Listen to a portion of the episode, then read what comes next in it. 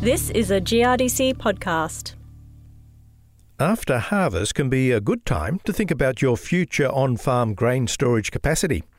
You might be planning to increase the area sown in coming years.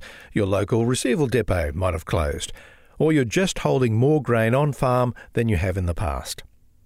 Philip Burrill from Queensland's Department of Agriculture and Fisheries post harvest team knows a lot about grain storage, which is why Philip is also a member of GRDC's National Grain Storage Extension Team and our podcast guest. Hello, I'm Tony Crowley. When Philip was recently inspecting grain storage on Queensland's Darling Downs, Dave Cousins caught up with him and had a chat about planning additional grain storage. I guess the first thing to do is to really look at the figures around uh, that investment. Yeah, it's very important step. So once you've got those clear reasons for the extra storage, there, do the figures, work out, you know, is this an economical decision, and then some good reference resources for that.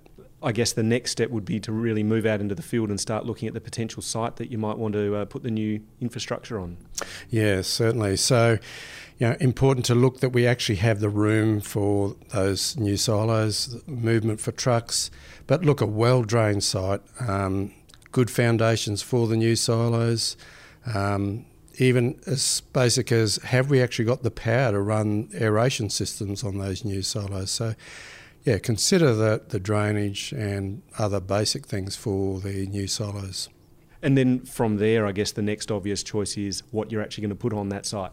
Yeah, a common question actually. You know, should I just put one or two large flat bottom silos, or do I go with a mix, or even just straight smaller cone based silos? And look, you really need to look ahead 10, 15 years if you can. Um, what are your potential grain types? what are the potential grain segregations? You know, there's a lot of the market moving into segregating on quality um, for shipping containers, etc. The height of the auger, another key consideration. Can you actually, with the existing auger, uh, do you want to uh, get on top of, say, a larger flat bottom silo, or is it is it the mix? And often I find that's the case. That it's the mix of cone base for segregation plus maybe one or two large flat bottom silos. And we should talk again about this idea of obviously needing to inload and outload grain uh, and working out how equipment can flow around that to make it work uh, in the most efficient way.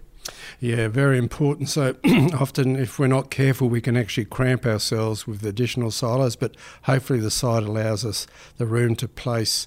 Uh, augers and truck movements, particularly. Can we get those flow of trucks for inloading and outloading? Um, and yep, the length of augers. Uh, yeah, so very important to even had the example of a grower say that he literally just pictures where those silos are going, drives the truck around the site of his existing silos and just pictures, even places the auger where those newer silos are going to be placed, and just sees what is the potential for both um, not cramping up space for, for both the intake of grain or the outloading of grain. Mm, what a great idea. Um, moving on uh, to other factors, I guess, that should be considered. What else should growers be keeping in mind? Hygiene is one of our foundations in successful on farm grain storage, along with good aeration, uh, successful fumigation, and finally regular monitoring. Hygiene, what we're trying to achieve is that we're reducing the overall population of insects living in places they shouldn't be inside our empty silos and equipment. And so let's move on then into some of those specific factors that really enable us to have good grain hygiene, uh, starting with, I guess, the, uh, the design. Yeah, good point. So, in design, before we hopefully purchase a silo, we've actually had the opportunity to look inside, uh, looking at the aeration ducting inside. Is that difficult to clean? Um, most growers can see uh, how difficult or how easy it will be to clean out a silo and, and trapping places around edges that may hold grain. Two common examples, if you like, for a cone based silo. Um, something I would consider is uh, having a small ladder to make it easy to get inside that cone based silo, particularly if it's a larger one, and also another light. Um, easily to manoeuvre a ladder that can go inside the silo just for safe movement around inside that silo. And talking about safe movement inside a silo, I'd always suggest that there be two people involved once we uh, are trying to do something like that.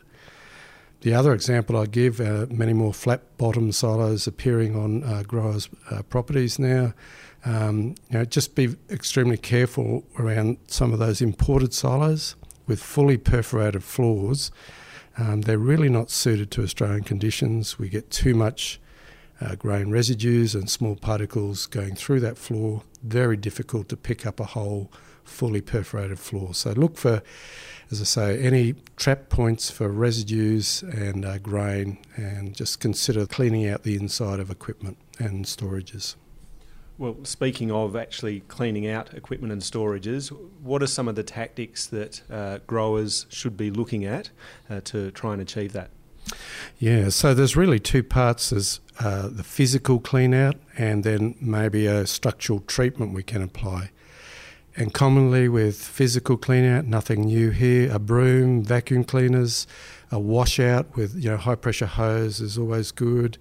Um, you know that comes a little bit back to our design too, doesn't it? Because is that support railing on the outside of the silo right sitting on the base on the concrete, so you end up with a dam and all this uh, residue grain. So just look at those things if you're going to wash out, obviously. Moving on to the treatment product, look, on a whole, we recommend diatomaceous earth. Um, it can be applied both as a dust or as a slurry, so mixed with water. Um, in many cases, for your smaller silos, you know, up to 200, 300 tonnes, diatomaceous earth is a very effective treatment. Very attractive too because is not limited whether you're storing oil seeds, pulses, or cereal grains, and you're not so concerned about a product like diatomaceous earth. The commercial example is Dryacide um, that many growers are familiar with. Just to complete that process, it's really important as well that you um, manage the disposal of any contaminants around the silo complex too. Yes, no, when we're doing that physical cleanup, uh, please don't just leave uh, some of that residue grain sitting in a drum around the silos. And the sort of things we can do, um, you know, sometimes we end up with quite large quantities uh, to dispose of. So um, burning it, burying it, um, you can even sprint it out very thinly. Please don't leave it any more than about one inch or 25 millimetres thick because as soon as we end up with a small pile of old grain, insects are quite happy. They've got the insulation from the uh, you know atmosphere, elements, heat, the cold each day, and they ha- quite happily breed in there. And a kilometre flight radius is more than uh, possible for most of the storage pests. So you don't want to be having a dump up the paddock, them breeding there, and then simply flying back to your storages. And Philip, tell us about some of the equipment that you're using specifically in this uh, in this grain hygiene uh, processes. Yeah, so for for example, applying that diatomaceous earth, um, we'd look at a, a blowvac gun, quite a easily accessible little unit many growers again are familiar with. Hook it onto your compressor. You can either blow or suck. So we're going to use the blowing function where it's sucking from a small container. It might be just a, the top cut out of a small five litre container, the Dryacide dust placed in that. Um, some flexible corrugated uh, tubing going into the back of that blowvac gun, um, a small squirt, short squirt into an aeration fan that's running. The top is open on the silo. Um, that'll coat the inside of the aeration ducting. Then move for the remainder of the application to the manhole at the base of the cone base silo. Blow that cloud of dust in there, and all we're looking to achieve is a very thin coating. It's not about quantity, simply enough to, if you ran your finger over any surface on the inside, you'd have that just thin layer of dust.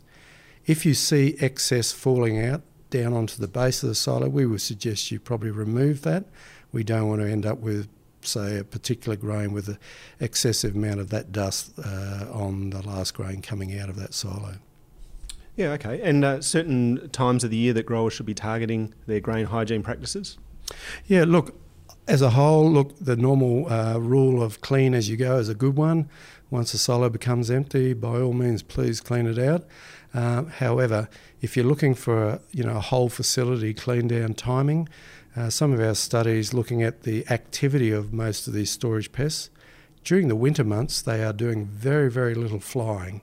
So if we can actually do the cleanup in those cooler months before spring comes in and the warmer months hit and they're all of a sudden flying around, um, if we can do that cleanup during those cooler months, um, we're actually getting them before um, they leave those residues um, that we are cleaning up. Philip Burrill from the Queensland Department of Agriculture and Fisheries, where he's a member of the post harvest team as well as being a member of GRDC's National Grain Storage Extension Team. You can find a lot of information plus links to grain storage videos at storedgrain.com.au. And if you want to know more about grain bunkers as a storage option, there's a GRDC podcast available on that topic too. Thanks for listening. I'm Tony Crowley.